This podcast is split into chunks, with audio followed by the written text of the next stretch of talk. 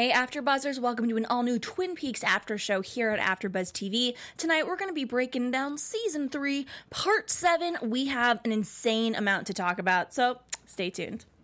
You're tuning into the destination for TV superfan discussion, AfterBuzz TV.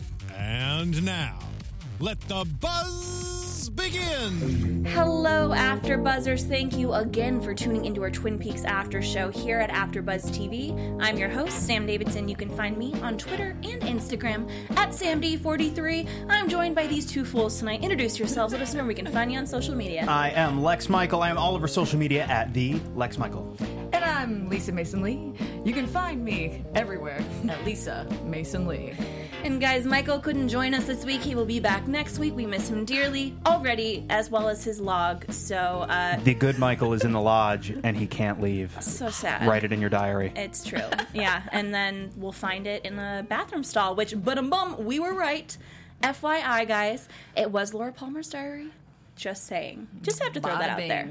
I, uh, I I've been talking for the last. I watched this episode uh, about at about six twenty. It's up on Amazon Prime. I subscribe to Showtime through Amazon Prime. It's up, coinciding with the East Coast airing. So since it finished, and it's only been we're live now. It's uh, eight p.m. on the West Coast. Hasn't been that long, but for the past forty some odd minutes, everybody that I'm interacting with who knows I'm here to do the Twin Peaks show, they're like, "How is it?" I'm going it's sometimes dangerous as a storyteller to give the fans too much of what they want. It maybe is a controversial stance to take, but I think we, myself included as fans, don't always know what's good for us. It can be dangerous to indulge fan expectations too fully. I think this show, maybe more than any other program I've ever seen, is striking a beyond perfect balance between them telling an original story that is playing with new pieces and expanding outwards uh, exponentially, but at the same time, giving me exactly what I've been wanting for a decade and change. And I swear you guys maybe, maybe, maybe rolled some joy tears tonight. Lex is a crier. I don't know What if you guys knew on, this. Lex? You know, I'm not even no like I I straight up like there's a certain point honestly there's a certain point a couple of years ago where I finally just said if something's affecting you emotionally and you know you're not in public give yourself permission to just let it let it go you watch the flash with me you're gonna see me cry a whole bunch you guys Yeah, this is why Lex won't watch with us. Probably is a big part of it. it's just it's just the tears it's like i'm not ashamed but i don't want to make everybody uncomfortable with my with my emotions Emotion. Well, okay, so we. It sounds a little like Well, Jerry I feel like this first scene, Lex probably shed a tear from the start because you know tears we see, of laughter yes yeah, Ben Horne and Jerry, and you just probably were thinking, "Oh God, this is so awesome! I'm just gonna cry because I'm so happy." Such a funny way to start off the episode. we just right away we cut from the the credits to a static shot of Jerry Horne in the woods, and you're asking yourself, or certainly I was asking myself, what's going on here? Hey Jerry, what's what's happening? Yeah, first of all, I thought he was disoriented and he's older, and I'm like, oh no, he's lost. But then we find out he's just super high. Well, you know what? As you get older, uh, the only thing I can recommend is just to smoke more weed. I think it might help. Uh, he's very confused. He's high and does not know who he is. It was so comical because it was so kind of a straightforward statement on both ends. I loved it. And of course, he calls Ben because who who else but Ben could help Jerry Horne out of this predicament? And I love that. Obviously, these two men have grown older in the twenty some odd years since we saw them on the original series.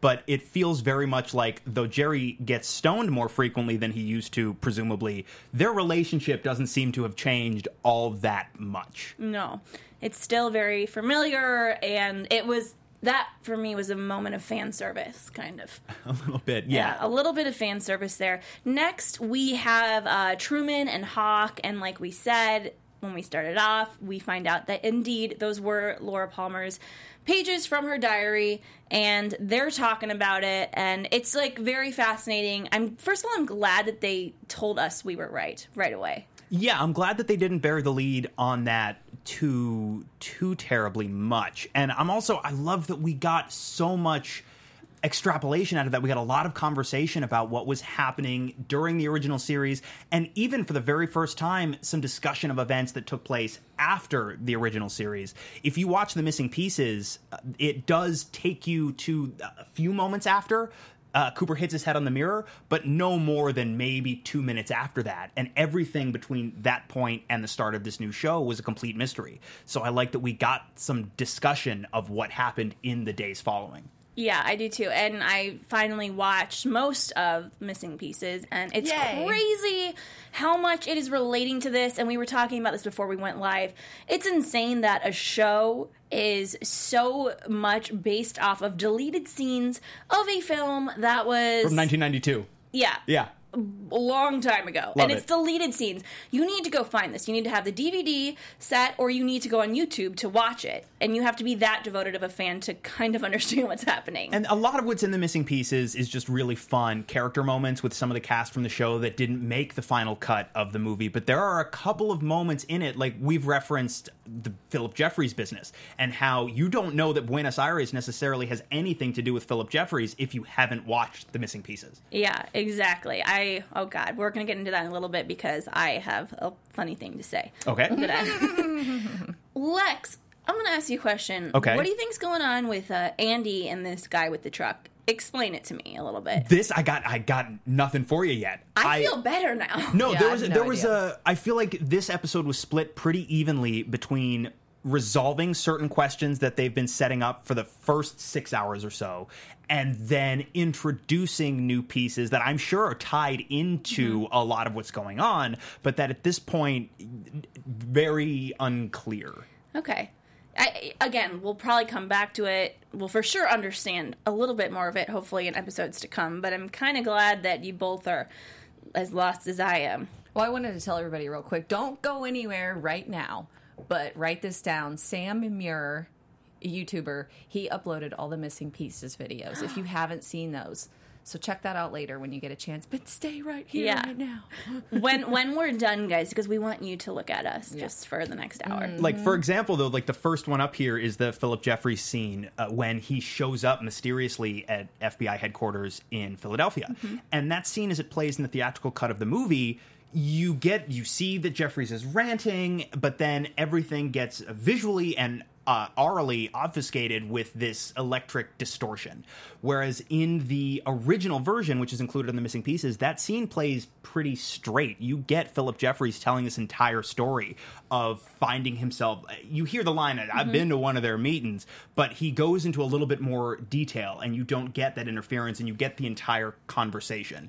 And even though his sudden disappearance from the office is not explained in any more detail, it, it the whole scene plays in a less disorienting fashion. It breaks my heart that we're not going to be able to actually see Philip Jeffries because you know David Bowie is passed, and it just would be the cherry on top of the Oh, sundae. It would be me. really perfect. All right, you guys, it's insane. I have a legit just diary myself of four pages of so many notes. I am gonna try to get through as many people as possible. Yeah, so so as we exit out of that scene, and uh, uh, can't move too much further without acknowledging, we finally get a name drop of Annie Blackburn. Oh yes, yes, of course.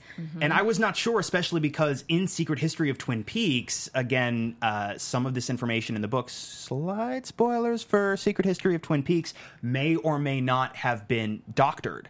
And it eschews all mention of Annie Blackburn to such an extent that it basically rewrites Norma's family history.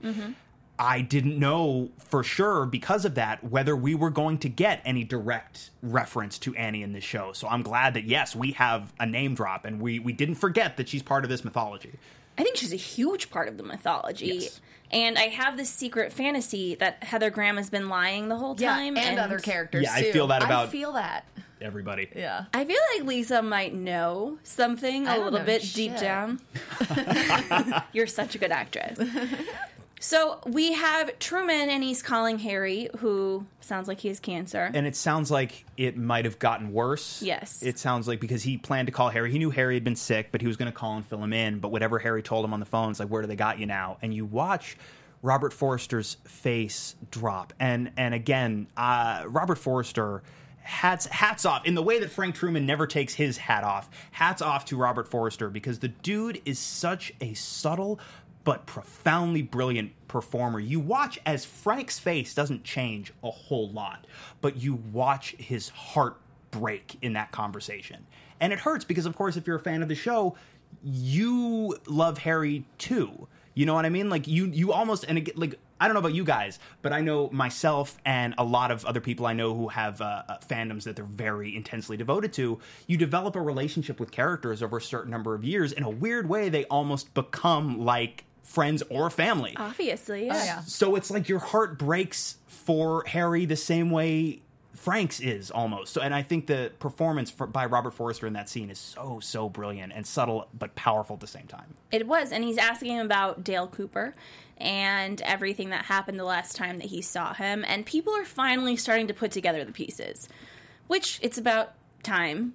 It's a bit of a weird situation. He's been gone, and now he's in Dougie. He is Dougie, and it's just, it's very confusing. But I liked that we see that Truman is on to whatever's happening, and he, you know, we can trust him. He's going to figure this out. and like he is it doesn't seem like he's as steeped in some of the weirder aspects of the town that somebody like even hawk would be but he also he's a smart sharp guy he knows something is very very odd here He's one of those quiet dudes that you think maybe not a lot's going on upstairs, but actually they're probably smarter than all of us. Hoping that maybe he can put this together, and I think we're going to see his character grow and secretly put the puzzle pieces together within, you know, the rest of the series. but he also knows too and again this is uh ties into the series finale of the original run but also a little bit the missing pieces who else was there that day when cooper came out of the lodge it was harry but it was also doc hayward Yes. Very interesting. And I think, I don't think we're going to get flashbacks. It's not that kind of show. We haven't really gotten any flashbacks, but except the occasional like cuts to the doppelganger and bob yeah, well, to me, that's just a terrifying nightmare. Like, ah, just throwing it in to get us to scream a little bit. We then have uh, Detective Macklay and Lieutenant Knox. Her name is Cindy. And this was a really confusing and interesting scene for me. And I'm just thinking Lex has to explain exactly what's happening here because, you know, she goes to see the corpse that it does not have a head.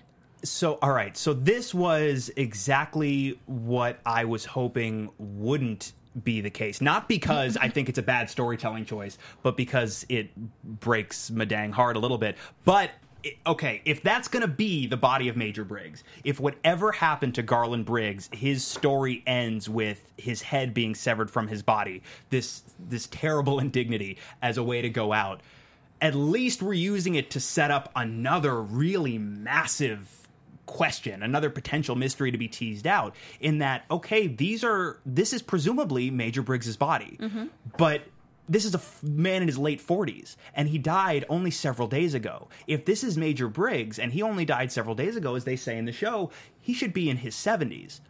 What's that about? Very confused.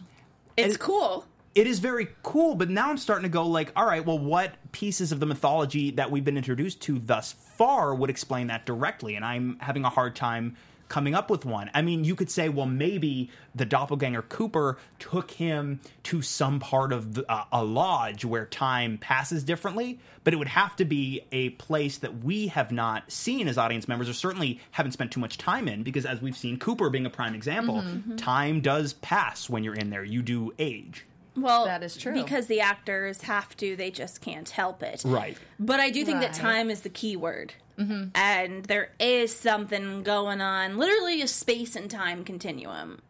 It also now going back to episode three, Yeah. the ghost head. It's like, oh, oh man, like Yeah. it's because it's because his head's not attached to his body anymore. That's sad. It is sad. It is very sad. Gordon and Albert and Diane. This is my favorite thing. I love her. I love I love before we even get to Diane, I love that Gordon has a framed picture of an ear of corn in his office. Cuz like cuz like Gordon knows what's up. He doesn't necessarily understand the full extent of the situation he's currently in, but the dude has been blue rosed up to his eyeballs for decades. He knows what's up.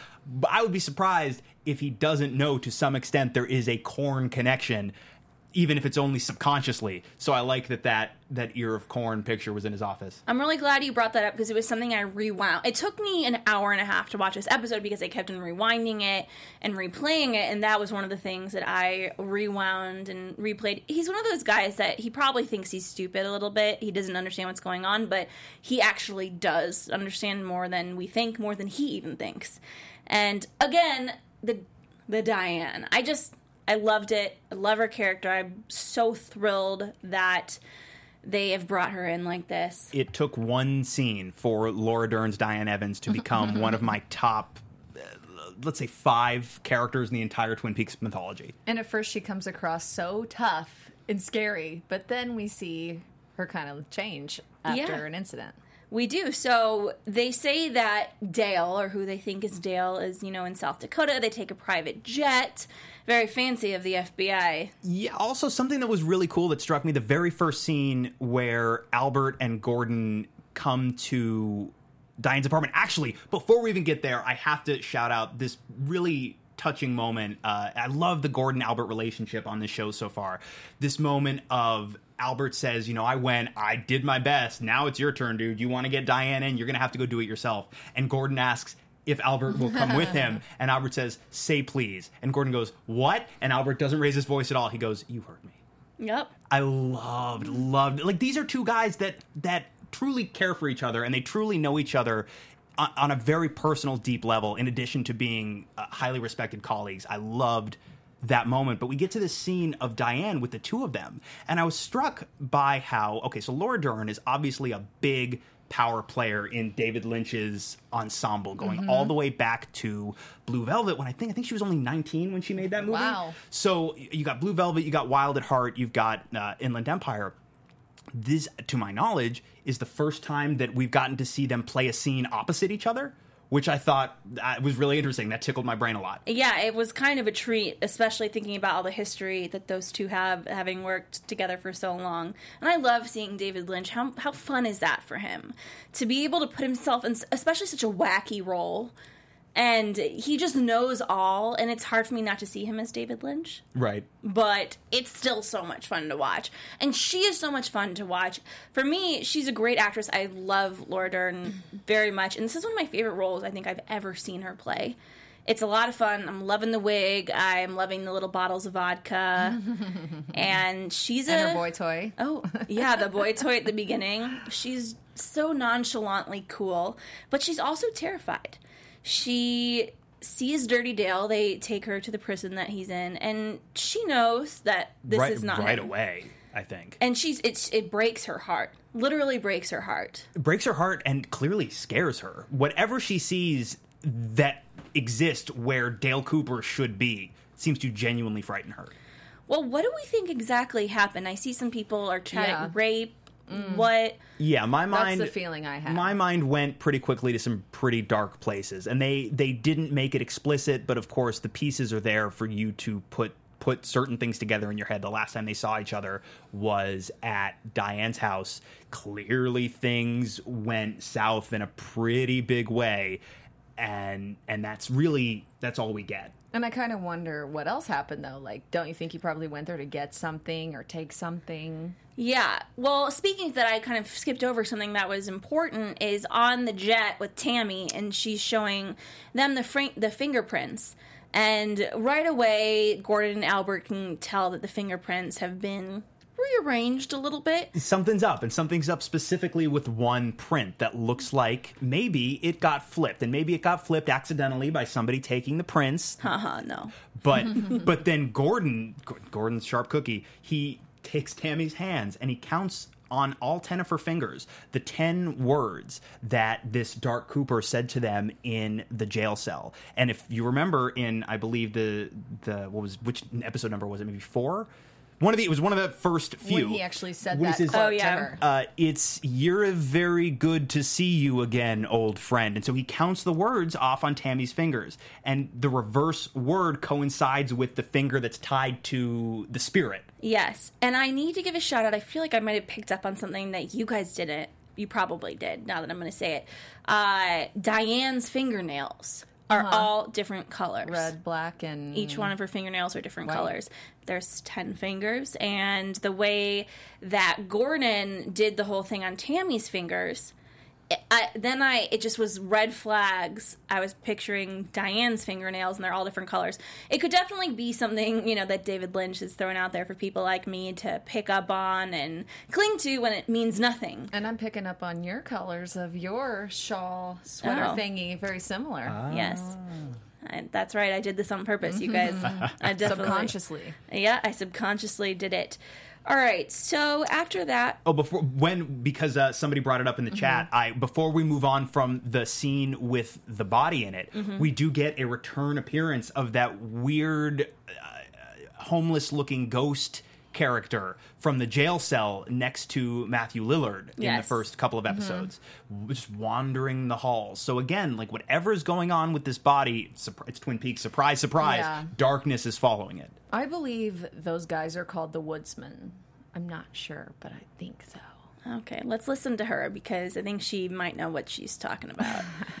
so next, we uh, Dirty Dale is in prison, and he has kind of an agreement with what are we calling him? The warden. warden. Warden, Yes, and Warden Murphy. Yes, Warden Murphy. And he tells the prison guard that he has a message for Warden Murphy and needs to speak with him in his office. And he says he needs to speak about a strawberry. Strawberry, which of course uh, is a reference to we don't know what, but to Mr. Strawberry, this mysterious Mr. Strawberry mm-hmm. that he referenced in the last episode. And it shook the warden up quite a bit. And now we're finding out. Yeah. Well, first of all, I think you said something, Lisa, interesting before we started the show about what you think, I don't know, the strawberry character could be. Yes. You know, if we say what we think right now, people are probably going to be pissed and say, you don't know what you're talking Yeah. about. But could it be a lover?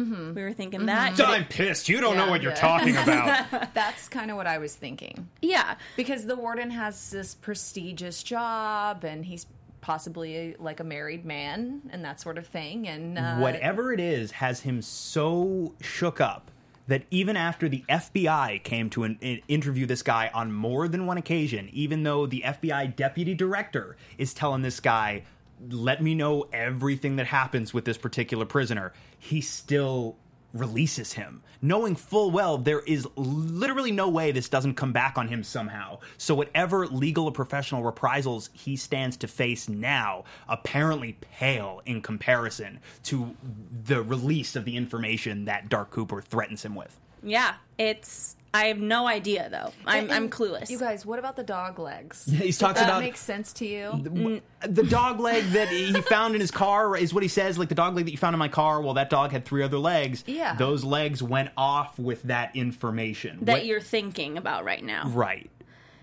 Which But of course, who could kno- who be what? knows? Yeah.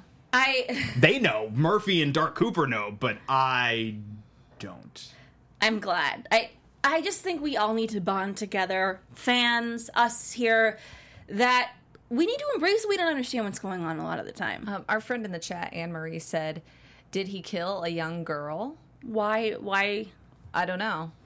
I think she missed the part where we said Mr. It's Mr. Strawberry. It's Oh. Mr. Strawberry to Mr. you. Strawberry to you. uh, I I don't know. There's something I do feel. We'll get into this in a little bit, but there's something tied to a young girl, but a very young girl, and again, the young beautiful girls are kind of a theme of this show. and a lot of lynch's work in general. Yes, in a creepy, really cool way. that's accurate yes. That's that's a pretty pretty apt description So Janie E is very quickly becoming actually one of my favorite characters. Didn't mm-hmm. like her at first. she gets things done I She's like awesome. her. I really do. Is she even human though? Like she just Right. knows what She's she's, so doing smart so and fast. confident. She is. I I have no idea. We see her standing in front of the statue that was it last episode or the episode before where I think it was the it was, last it two was episodes. both yeah it was the end of the one before and then the beginning of the last one Yeah, and Tyler, our guest a couple weeks ago, what did he say about the statue? I forget. he suggested there's a possibility that the likeness may be that of david lynch's dad Okay. What, but my question is how does that tie into the plot right now and why is it so important because it seems really important she was just standing there staring at it waiting for dougie So another theory about the statue is that it is a reference to the Jimmy Stewart movie. I believe it's called The FBI Agent. Grr. Somebody in the chat uh, check me on that. But that was cited as a favorite movie of Dale Cooper in his childhood in the autobiography of Special Agent Dale Cooper book written by Scott Frost that was published during the second season. Another book.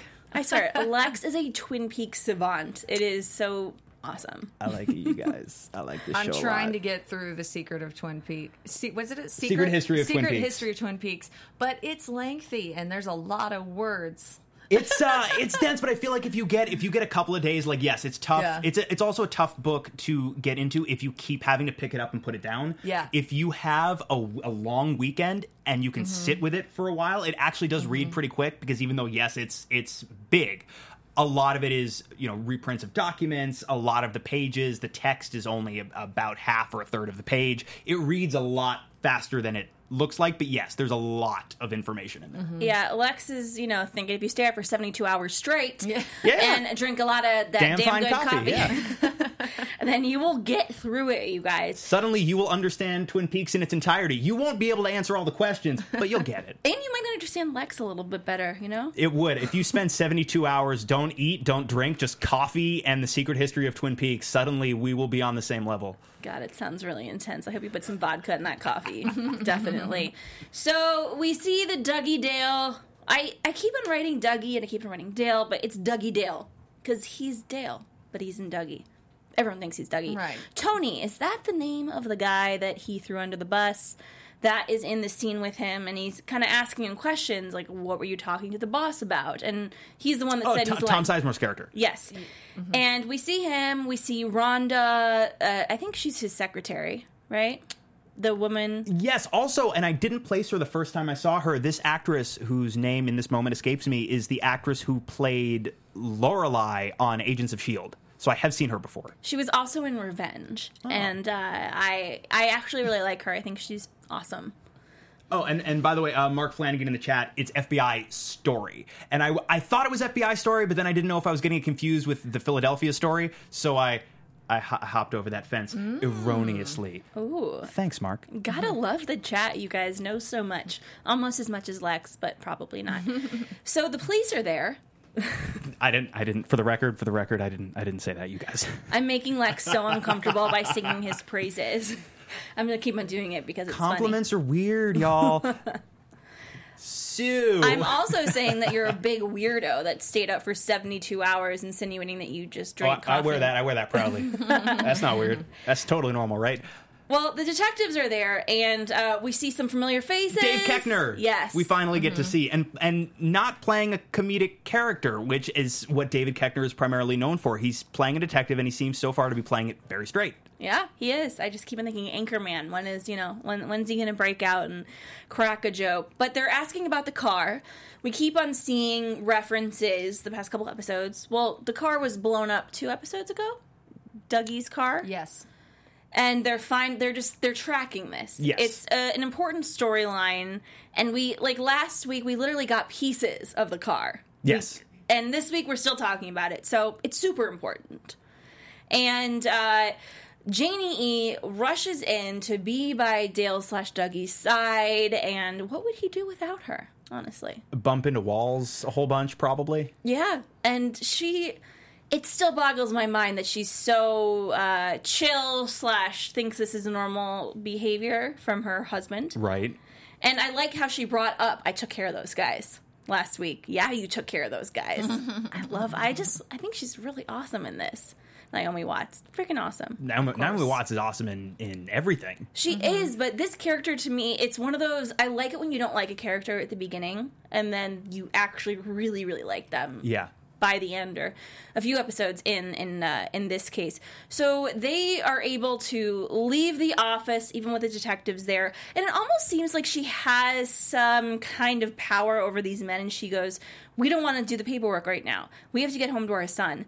And the men kind of go whatever you want. And I'm not sure if that's just because she's a beautiful woman, woman, or because she has some kind of something going on up there that she's controlling them. But you notice the uh, the criminals in the previous episode reacted very similarly Mm-hmm. to her as well, and her being that assertive, and her really having in in within the parameters of this conversation, really having one up on the men that she's talking to. Mm-hmm. It's like the confidence and the intimidation coming from her just makes her say, okay. Right, like these these criminals in the last episode, these detectives in this episode, they probably don't get talked to like that very often. Exactly. So it's just like, oh, okay, all right, all right. And they, but what's cool is in both instances, you would think if you talk to gangsters like that or you talk to the police like that, they're gonna throw something worse at you.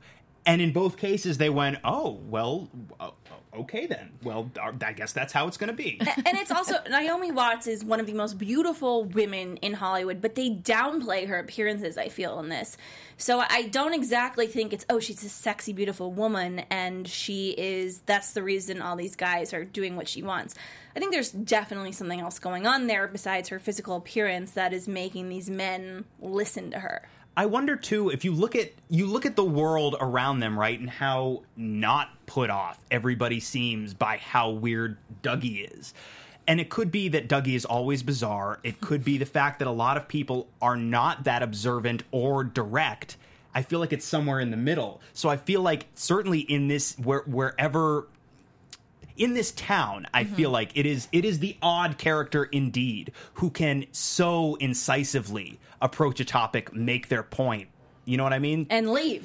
right She's leaving. And they walk out of there, and I loved this scene with the tiny assassin. yes ike the spike Um, it did not take very long for him to find dougie It was so scary. And he just lunges, you know, at Dougie with the gun. And Dale slash Dougie goes into full hero mode. We don't, it's, when we watch him and Janie E., he doesn't seem to have a connection with her. Right. He's just doing whatever he thinks he's supposed to do, and she's helping him. But here, he literally just saved her. But but to me right i read that as yes of course he's saving her specifically but it's not even about saving her because she's his slash dougie's wife. It's about saving her because she is an innocent person now who is in danger. And all of a sudden that training that is lying dormant somewhere inside this vessel that once was special agent dale cooper suddenly rushes to the surface and he takes ike the spike down Yeah, he does. And I really liked the moment too because, like you said, we see a little bit of the OG Dale come out.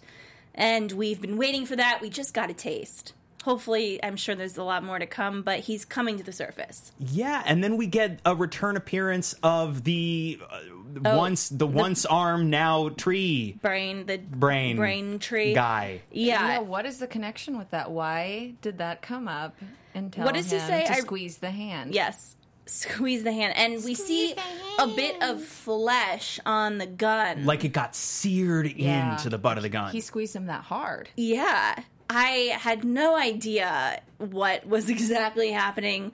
I don't think that Dale slash Dougie is that powerful, but whatever it is, it's like he hit a pressure point or some kind of magic, uh, magical sweet spot there, and he was able to completely take him out. yeah, there's definitely some some strange Black Lodge influence happening here, and I of course it's not a coincidence that that comes up again as part of Dale, even if only temporary, is reawakened. Absolutely. And then, of course, poor poor Ike the Spike. In in one week, he broke his favorite weapon and also got chased off by a target. That's probably not the best week he's had professionally. Yeah, probably not. I mean, I don't feel that bad for him. He I mean, he does kill people He's a for a bit of a monster, Yeah. but and he's fun and very terrifying to watch. I'm very much enjoying the casting of that specific character. It's a lot of fun. Um, one of our friends in the chat, Cameron, says, I think it's a nerve ending, not a tree. Well, okay, so I when I was younger, my dad always claimed one of his best friends was used to be in the mafia. I don't think he actually was. I think his friend knew someone that knew someone that was somehow in the mafia, but I remember Okay. his friend told me if when you shake someone's hand, if you ever want to take them down, you squeeze. Uh, there's a pressure point in between your thumb This is true. and your pointer finger. Yes. And that again is what got set off in my brain. I was like, oh, okay. But did they mention anything about literally searing your enemy's flesh into their weapons? no, but maybe he was leaving that out because I was young and innocent and he was corrupting me enough, you know, with talking about people in the mafia. Uh, but I, I Do you know who Mr. Strawberry is? tell us who Mr. Strawberry is. Sam. Maybe. Hey, you know what? That also helps relieve headaches when you rub that area. I'm like doing spi- it now. your It little spider hurts. web. Huh. Yeah. It helps. So I'm going to be doing this for the rest of the show, very casually. pay no mind. Oh Um, no! But uh, yeah, you, you just mentioned somebody in the in the chat saying it was a nerve ending, possibly, or like yeah, uh, uh, Mm-hmm. D, feel that. D Thompson saying it's a neuron. I definitely think it is intentional that it looks like a brain with some nerve endings coming out of it, like a Yeah. brain stem and some synapses firing. It's clearly Yeah. it's clearly electrified. I definitely do not disagree that we're meant to make that connection. But I still stand by what I said originally, which is I would have to believe that we are also meant to connect it to the sycamore trees that it so resembles. Oh, absolutely. And I think we're going to get callbacks to that a lot. But the electricity, of course, electricity tends to be pretty hot if you grip it with your hands. That may have something to do with the burning of Ike the Spike's flesh into that gun. Yeah, it might. It might. I hope we find out soon. All right, we have Beverly. Ashley Judd is back, and Ben Horne.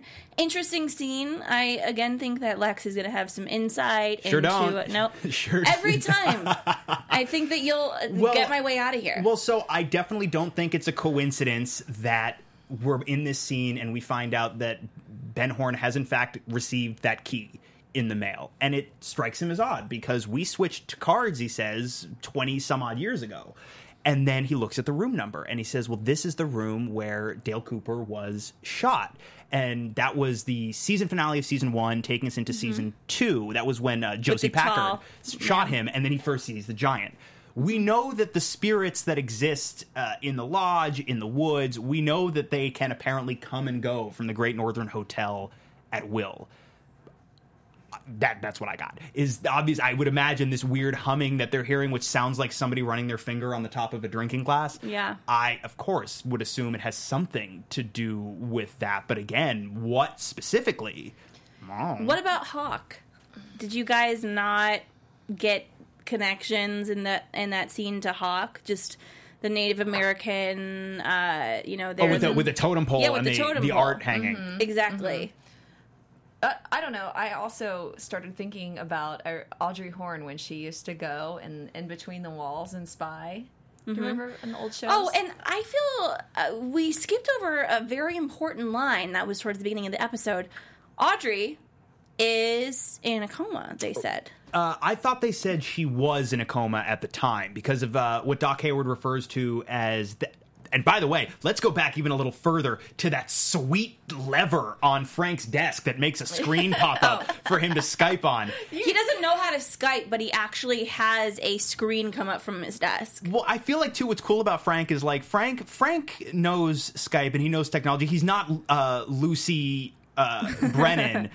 Uh, formerly Lucy Moran, who is so put off by the idea of a cellular telephone that she literally flies back in her chair. He is he's keeping current on technology, but I like the two. He's also he's an older guy, and I like that he types with, With one- with just the one finger on each hand. oh, we know people that do that. Happy Father's Day, Yeah. Dad. It just reminds me of him so much. But yeah, but that is the sweetest, the sweetest lever that makes the secret Skype screen pop up. But he's talking to, and of course, Doc Hayward. Uh, I do want to mention because we didn't before. Uh, Warren Frost, who of course filmed his scenes before passing Yes. away, the father of co-creator Mark Frost, Correct. who tells him that at the time that they were examining Cooper, and Cooper wandered off out of the hospital, he may have gone to visit. Audrey Horne, who was at the time At the time. in a coma, is and maybe somebody in the chat, if if we missed something and the implication was she was still, let us know. But at the time, she was in a coma following the bank explosion in the season two finale. Which makes sense, you know. We didn't know if she was alive or not. Right. After that. But I think that we all knew when the show started and the cast was released who was going to be back. Okay, she's hopefully alive. But I think you might be right. It seems like a past tense kind of thing. And I well we're de- I'm still pissed we didn't see her this episode. I'm a little butthurt about that. But we're hearing her being talked about, which is movement forward to my quest for Audrey. Mm-hmm. Beverly interesting scene again something in the future that we're going to look back on and it'll make sense i think she goes home to her husband who has Is a that who nurse he was? yeah tom i believe I, right I read it as husband. They, I don't think they made that explicit, but I Right. read it as husband. Maybe. Seemed like it. Um, what do you guys think? I think. Yeah. I Is think, Tom the husband? I think tom's the husband I think Beverly's a little mean. You guys. oh yeah she seems so nice too but she's not so nice I feel like she's just stressed out because she's a caretaker and she has to do everything for him. She's had to go back to work and make the income. i think she's hiding something that's what i think well, he and I think he was concerned because she stayed late, you know, and he's like, "Where's my dinner, woman?" Well, and to be fair, we also don't know. It does seem certainly that uh, Tom is in incredibly ill health, but we also don't know. For example, the the most memorable example of a chair-bound character in the Twin Peaks mythology is Leo. is right is the mostly comatose Leo Johnson, who, if you only ever knew one version of Leo, you may feel genuinely bad for what Bobby and Shelley did to him. But if you know Leo right. Johnson, you know he had him. every bit of that coming to him. So we don't know. We don't have context here. Without context, there were a few things that Beverly said where I was like, "Yikes, man!" But we don't. We don't know what their relationship has been before now. True point. Very true point. I want to talk about the scene at the Bang Bang. Very Lynchian. Can't tell if he's messing with us or. I was. He's got to be messing with us, right? Because we're conditioned now when we see the Roadhouse. Okay, we're about to end the episode, and Yes. Homeboy is sweeping the floor to Green Onions for such a long time. I think it was about th- a little over three minutes, honestly. if it wasn't, it felt like it was. Did And- anybody time that? And right, so it felt, and we get we see uh, Jean Michel at the bar again. We haven't seen him since I think the first episode of the season. Yeah. But I'm watching this dude sweep, and I'm just going like, all right, any second now, credits are going to start. Where here they come. Yep. Yeah. Yep. Oh, phone's ringing. Oh, we're we're in a scene now, and then we cut away, and I was like, oh, that's different. And yeah, he's talking about those uh, straight A whores and that they were 15. Again, a very Lynchian theme as we discussed earlier. And also, like, not for nothing, the the Renault's gonna Renault. I guess the family business doesn't seem to have changed a whole lot in 26 years. disgusting. But I hope that we get to. I mean, I wish the little assassin would have came after them.